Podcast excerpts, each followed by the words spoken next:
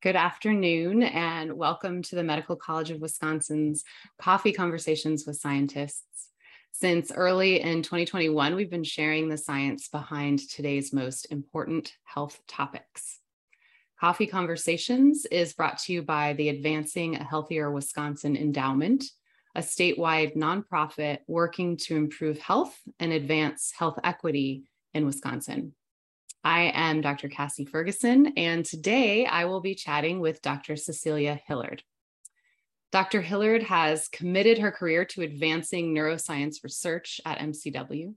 She is a professor of pharmacology and toxicology, an associate dean for research, founding director of the Neuroscience Research Center and the inaugural holder of the G. Frederick Kasten Jr. Chair in Parkinson's Research at MCW. Dr. Hillard leads a productive research team in the Neuroscience Research Center, and she and her collaborators have published hundreds of research articles. She is a beloved educator and has received numerous teaching awards for sharing her expertise and insight into pharmacology and neuroscience. As a graduate of MCW and a fellow med- medical educator, I have such an immense amount of respect for Dr. Hillard's work and for her leadership. And it is an honor to talk with her today. So, welcome to Coffee Conversations, Dr. Hillard. Thank you so much, Cassie, for that very lovely introduction. It is great to be here with you. So, today I'm going to cover a really fantastic list of questions regarding the science behind Parkinson's disease. And I encourage all of you who are watching at home to drop any questions you have on that topic into the comments as we go. And we're going to hopefully get to as many of those as we can today. But let's jump right in. So, to begin, I imagine many of our listeners know that Parkinson's disease is a brain disease that affects how people move. Would you begin by talking about how the brain regulates movement? Sure. Um, to do that, I'm going to share my screen so that I can um, show you a picture's worth, worth a thousand words, as they say. Um, so you're absolutely right. Uh, it's it's not always recognized that, of course, the brain plays a huge role in regulating how we move. And the primary role is taken by a part of the brain called the motor cortex, shown up here on, on my brain model here. And there are cells called neurons that have their, um, their cell bodies up in the motor cortex and a really, really long um, process that we call an axon that goes all the way down the spinal cord and does a synapse or a connection with a second neuron that leaves the spinal cord and goes out to the muscle cell. So this is only two cells that relay information from the brain to the muscle with just one little connection in the spinal cord. And as a result of this, the brain to muscle information travels extremely fast. And this is how we can do things like swing a tennis racket or or take a step or do a dance movement um, without really thinking about it. It's because these um, these memories of how to do things are stored in other parts of our brain and evoke these changes through activation of the motor cortex. So that's the main way we move, but the motor cortex can't do all the work by itself it needs more information. So, for example, it needs to know where your body is in space in order to take a step. Um, you can't take a step forward with your right foot if your right foot is already the foot that's more forward than your left foot, right? You're going to become imbalanced. So, other information about where the body is in space, how tight the muscles are contracted, um, and and how balanced we are, whether we're standing or sitting, for example, all comes into the primary motor cortex that I showed you a minute ago through processing through another part of the brain that's subcortical under the cortex. Here's the cortex out on the outside. And this brain um, part that I have in the circle is a subcortical brain region that's called the extrapyramidal system. And don't worry about all the words, but just remember that it's the EPS. So the EPS is the place that integrates all of that information that I was just talking about. So it grabs data basically from where all your muscles are in space at this exact moment um, and processes it all together and provides that information to the motor cortex. Okay. And that allows the motor cortex to engage in smooth and coordinated movement. So it takes the whole brain. And in fact, more of the brain is dedicated to regulating how we move than any other function. We think about all the other things the brain does. It processes our senses, helps us remember, have our emotions, but more of the brain is actually dedicated to moving than any of those other um, components. Mm. Thank you. That was a really incredible summary and certainly just amazing to see how elegant a system uh, our body has to just to do things that seem simple like movement. Um, so, you know, we're here to talk about Parkinson's disease. Would you um, tell us what Parkinson's disease is and what some of the symptoms are? Sure. So, Parkinson's disease was actually um, not discovered, but defined and named by this gentleman who was a physician in, um, in England named James Parkinson. And I really love this definition. As the disease proceeds, the hand fails to answer with exactness the dictates of the will.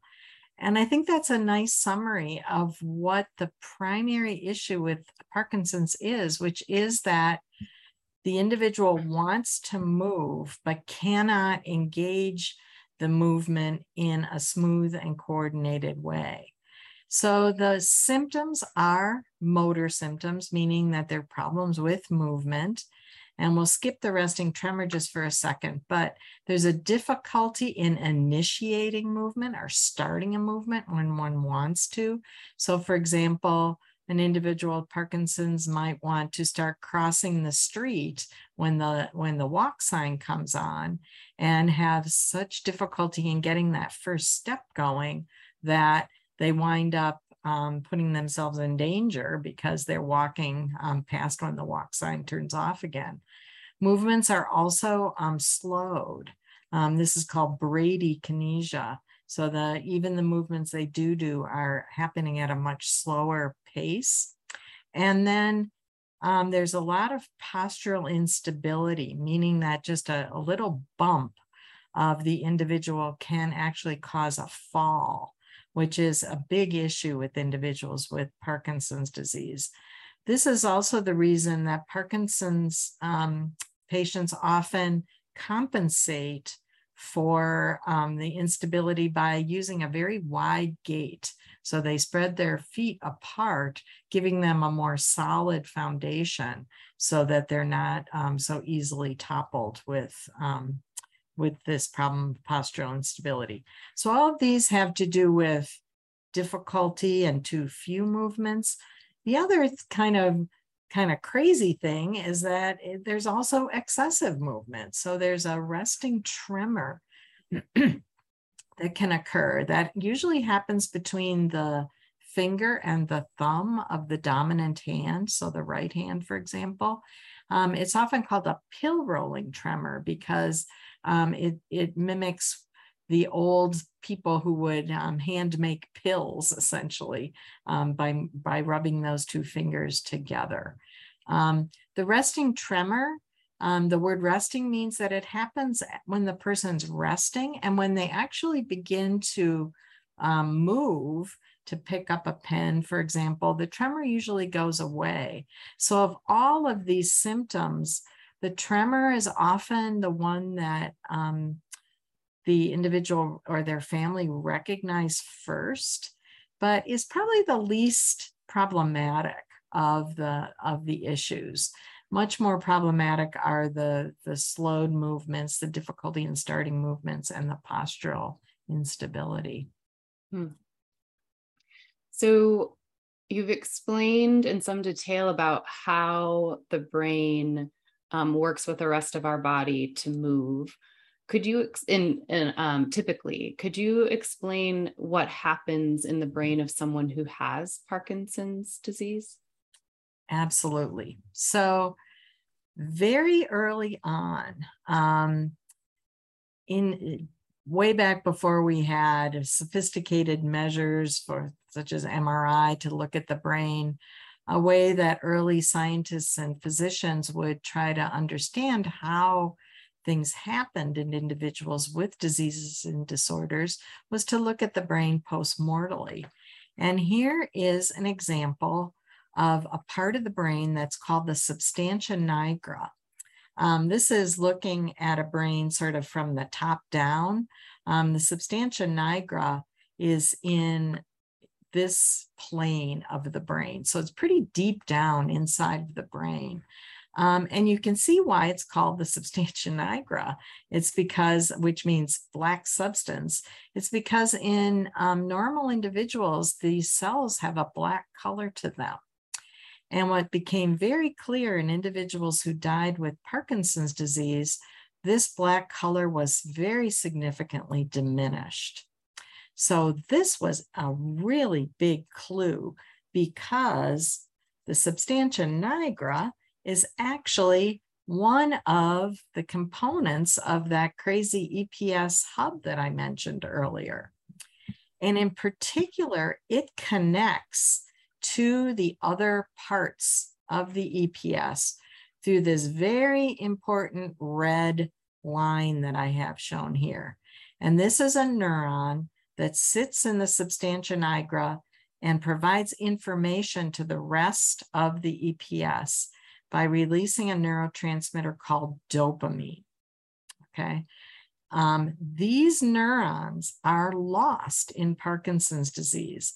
These are the neurons that have the black color in the substantia nigra. It's because they also make melanin in addition to dopamine.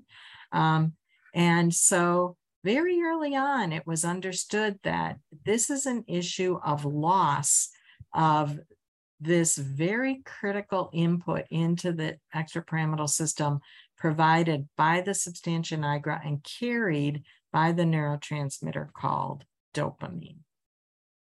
Hmm. Thank you. So, um, in your explanation of some of the symptoms, I can imagine where those symptoms would be quite frustrating and debilitating. And I imagine that many of our listeners are wondering whether there are therapies or treatments for Parkinson's disease that you can share with us. Yes. So, the current therapies, just skip over this, were identified by first by this guy, Arvid Carlsson, who actually won the Nobel Prize in the year 2000, because he investigated how dopamine was made and how it was made in neurons. And he identified that it was made from a molecule called levodopa. And this observation allowed in many other researchers and physicians to say, hey, what if we treat individuals with Parkinson's disease who have too little dopamine with levodopa? And maybe that would allow them to have a higher amount of dopamine. By the way, the problem is dopamine itself doesn't get into the brain. So that was a non starter to start with. But instead, levodopa can get in the brain, gets made into dopamine, and that might fix the problem. And so levodopa therapy was um, developed in the 1950s, and it was absolutely remarkable. It really helped virtually everybody who had been diagnosed with Parkinson's disease to move better. Um, and the idea here is that what it's doing is making these neurons from the substantia nigra into the EPS work better. Um, I have them, you know, more muscular um, because they're able to make and release more dopamine to help compensate for the fact that some of them have been lost in Parkinson's disease. So levodopa is a really good therapy. In fact, um, it's thought that if levodopa doesn't help an individual who's been diagnosed with Parkinson's disease, they may not have Parkinson's disease. It's that it's that um, uh, targeted. The problem is that it doesn't it doesn't work for long, long periods of time. It has lots of side effects. Um, the effects actually wear off. Um, so other therapies have also been developed, and they're all kind of on the same idea, which is let's get more dopamine signaling into the EPS. So another way that has been developed is to make molecules that aren't dopamine, but they act just like it. They're actually drugs, synthetic drugs. Um, pramipexole and ropinirole are their names. So these can be taken orally and they get into the brain and they mimic or replace the effect of lost dopamine. So they don't do anything to strengthen dopamine release from these neurons, but they just skip to the chase and can get right into the EPS. And then finally, there's a surgical approach um, that is becoming more and more popular, in which small electrodes are implanted into a region of the EPS, and a teeny little bit of current is, is placed into that region, which basically stimulates the EPS and bypasses again the need for this dopamine input from the substantia nigra.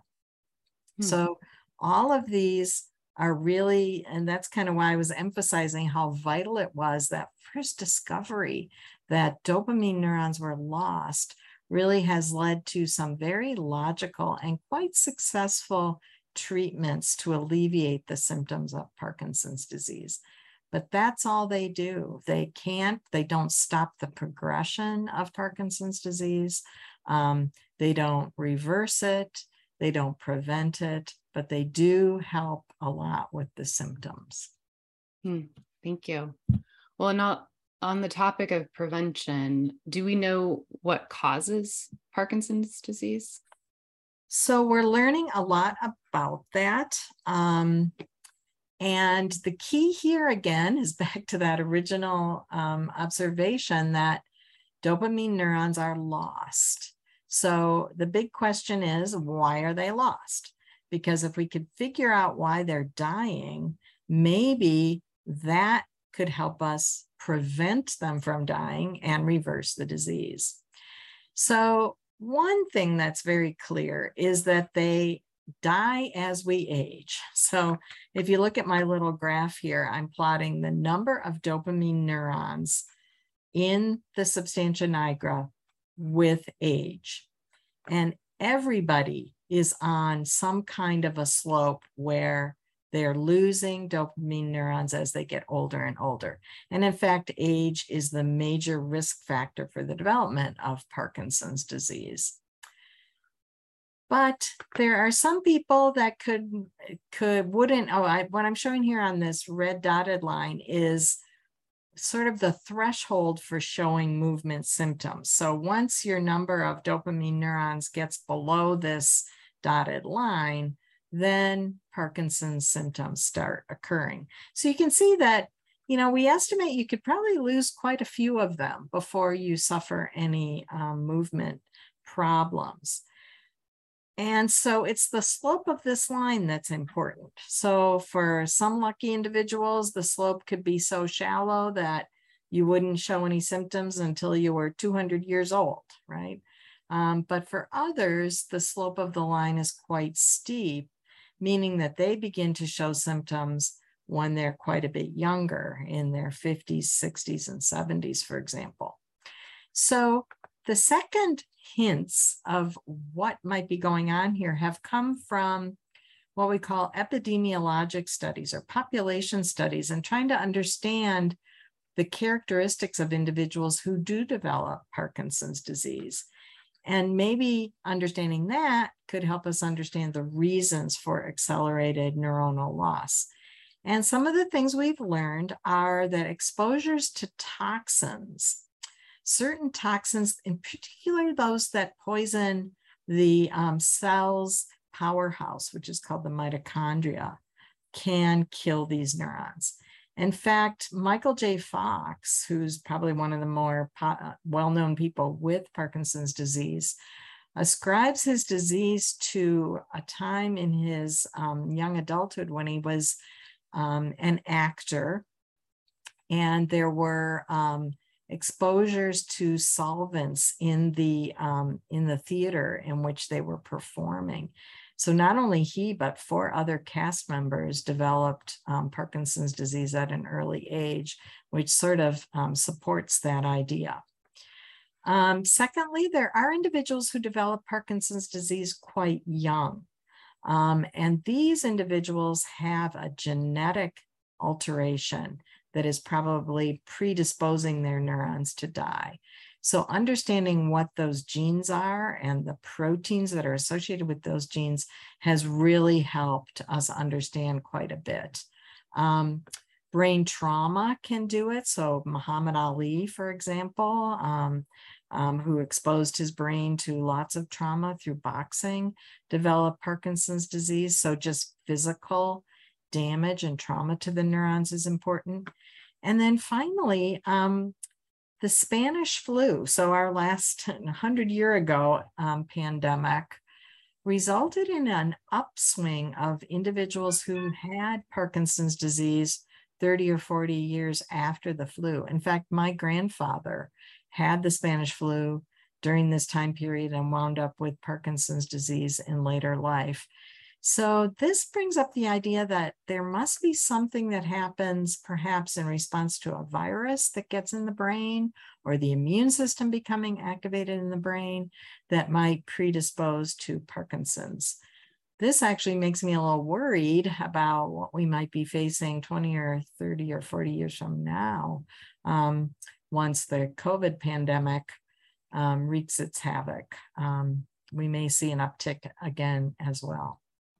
So mm. these kind of understandings have led to two big hypotheses um, that are are being studied. Um, one is gets to this idea of the mitochondria. That's what I'm showing here with this little picture.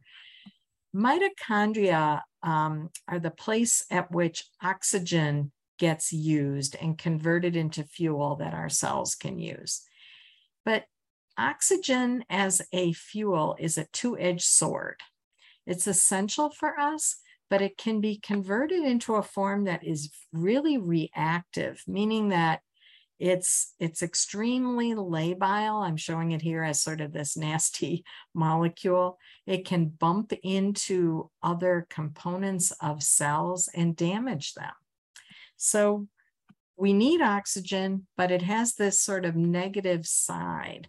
And so cells have um, a series of compounds called antioxidants that essentially mop up oxygen radicals.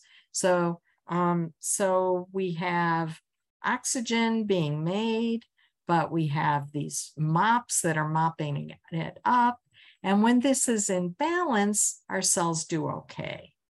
However, when the situation comes where we have too much oxygen and or too little mops, too few mops, then neuronal death can ensue.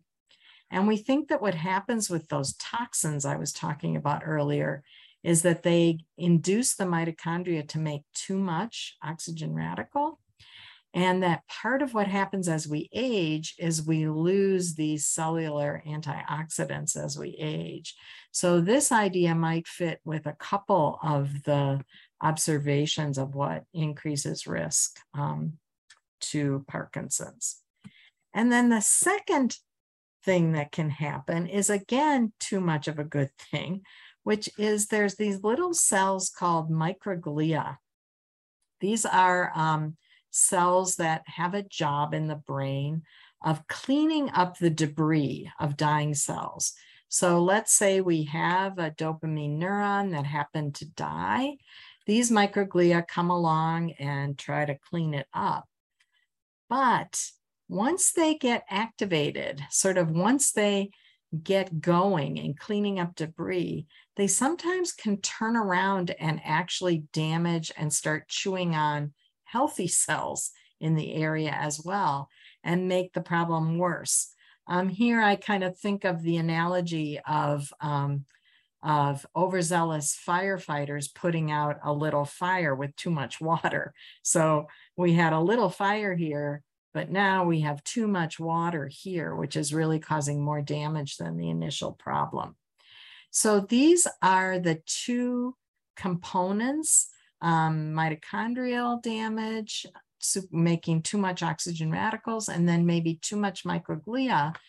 And if we could tackle those issues and prevent the, the oxygen radicals or goose up the antioxidants and or get those microglia to calm down, what we hypothesize is we could move everybody's slope up to um, to this one and slow or even prevent the occurrence of um, Parkinson's disease.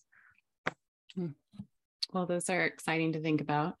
Yeah. Um, so, we've been talking about some of the individual risk factors around Parkinson's disease. Mm-hmm. And just to sort of zoom out a bit, are there whole populations that are being disproportionately affected by Parkinson's disease? And, and if so, why, why might that be the case? Yeah, so there are two groups that tend to show lower Parkinson's disease diagnosis. One is women.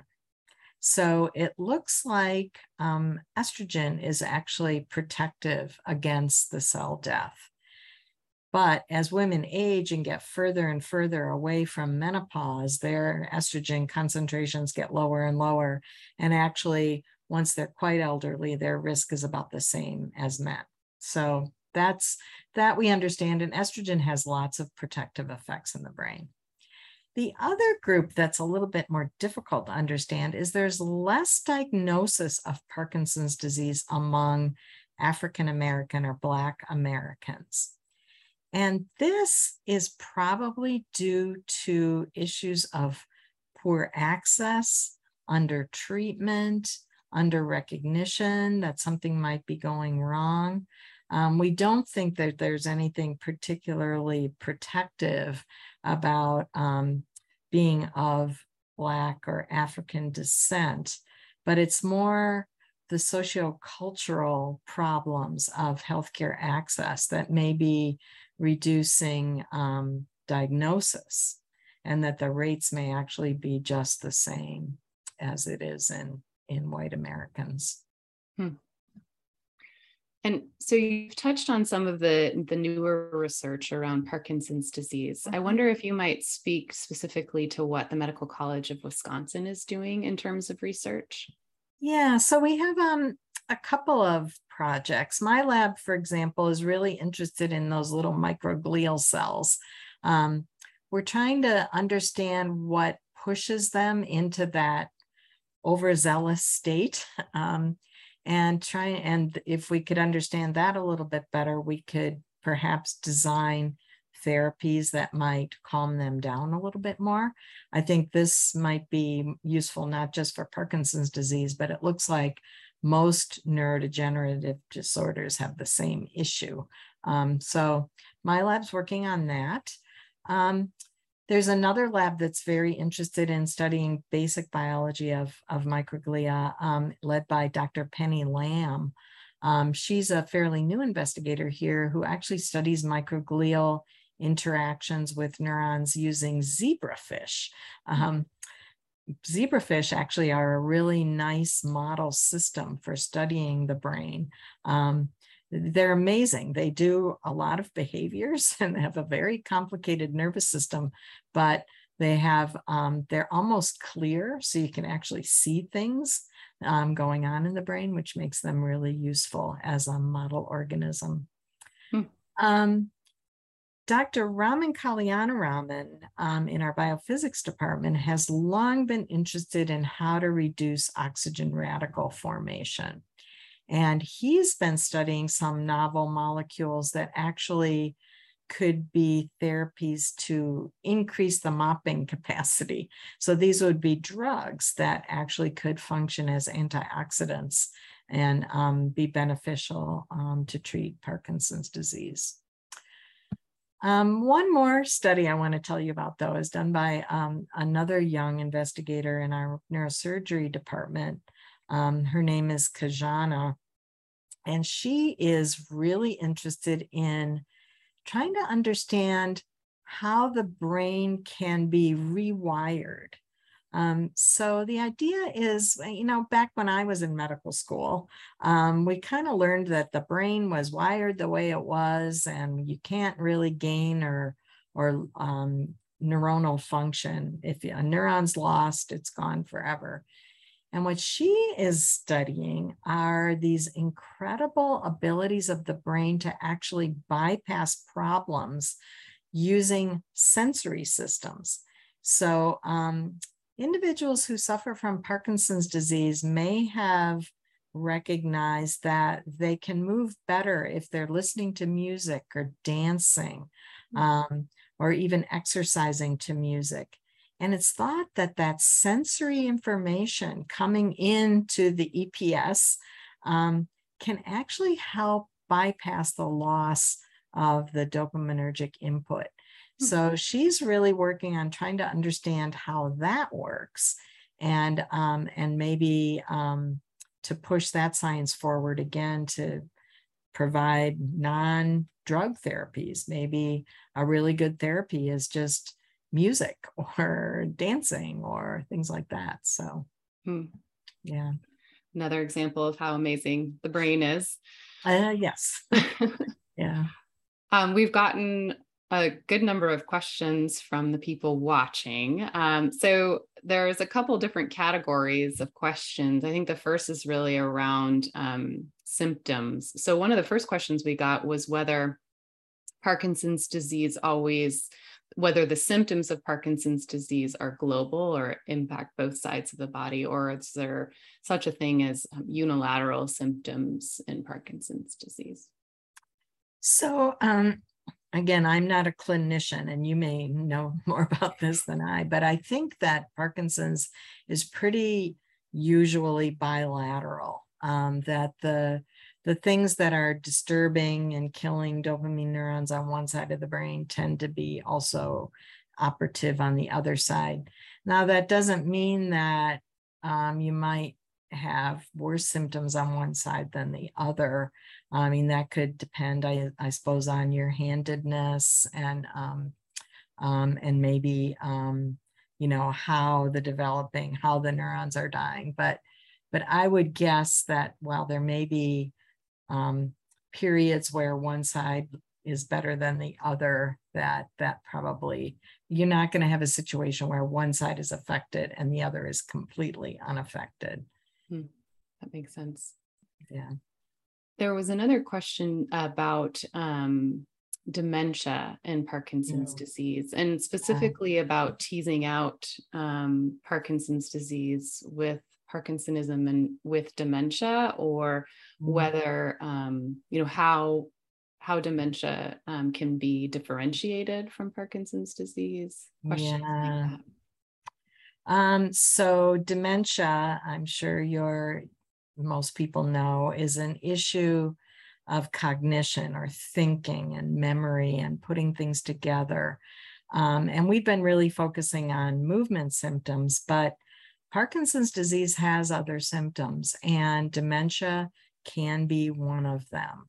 Um, so can emotional dysregulation as well. Um, there can be depression in Parkinson's disease, for example.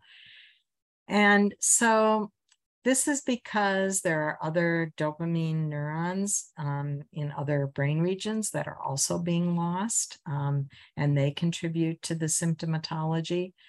Often, the movement disorders precede the development of dementia. So we sort of see it as a continuum of movement problems followed by dementia later on.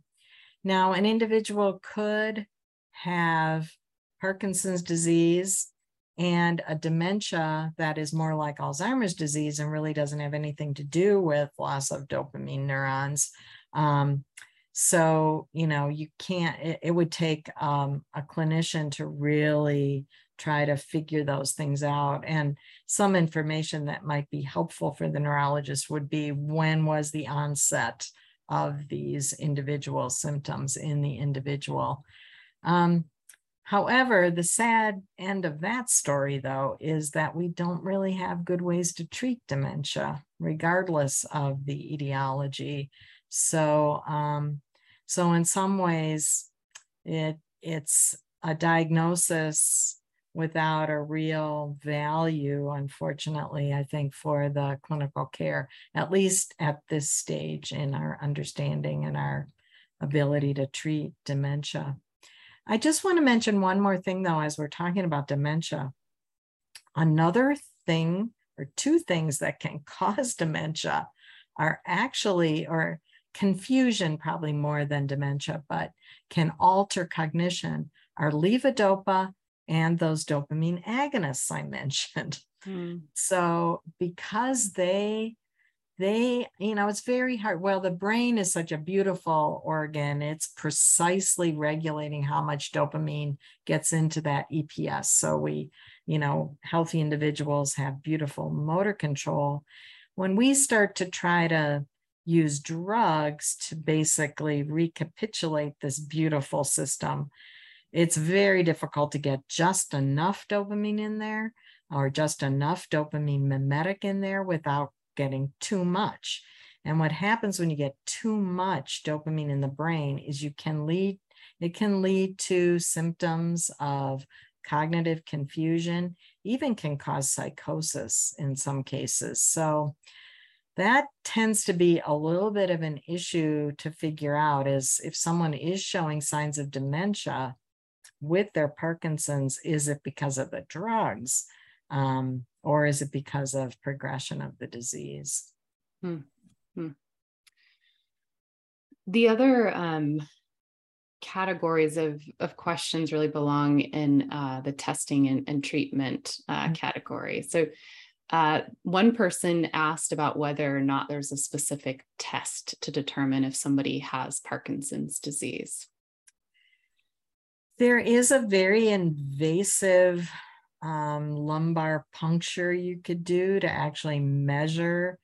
Um, what you do then is you take out a little of cerebral spinal fluid and you can measure the concentration of not dopamine itself, but its metabolites, what it's getting converted to. And, you know, we've known for quite a long time that individuals with Parkinson's disease have less um, of these dopamine metabolites, with, which fits with the loss of dopamine neurons. Um, I think there are MRI methods that can actually look um, for dopamine as well.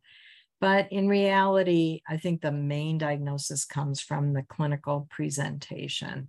Um, you know, an experienced neurologist um, like Dr. Karen Blindauer here at, at Froedtert um, treats many, many, many people with Parkinson's disease, and, and she is, you know, a very skilled diagnostician. So she will she will evaluate based on um, the clinical presentation. Sometimes they'll have people write because um, remember I mentioned that um, movements become slowed. Well, interestingly, the movements of the hand also become sort of slowed or minimized. So a Parkinson patient will uh, if you look at their writing over the years, their their handwriting will get smaller and smaller and smaller. It's called micrographia. So um, so some things like that can help um, assist in the diagnosis, but often it's just watching how the person moves um, is is the the clearest way to diagnose. Hmm. Well, this the next question then may have been already answered, but I I do think it speaks to um, uh, another topic, and that is if someone has a strong family history of Parkinson's disease. Um, the the question is whether uh, specialists would recommend testing for younger family members. Um, yeah, you know, um, that's a very intriguing question, and and gets into sort of bioethical um, dilemmas because um, you know I think we do you know we're getting close close to treatments that could prevent Parkinson's, and if someone knew that this was um, perhaps in their future, maybe they could do lifestyle changes that perhaps could reduce certainly lengthen the time before they would show symptoms and maybe um, reduce their overall risk for the disorder. So um, I definitely would talk to um, either a genetic counselor or a neurologist about because you'd first have to figure out there have been multiple genes that have been associated with early onset Parkinson's disease. So question number one would be, you know, what is the gene that is found in our family um, if it is a genetic cause. Um, and then once that's established, then going forward and looking prospectively at um, at um, youngsters or young adults in the family to see if they also have that gene.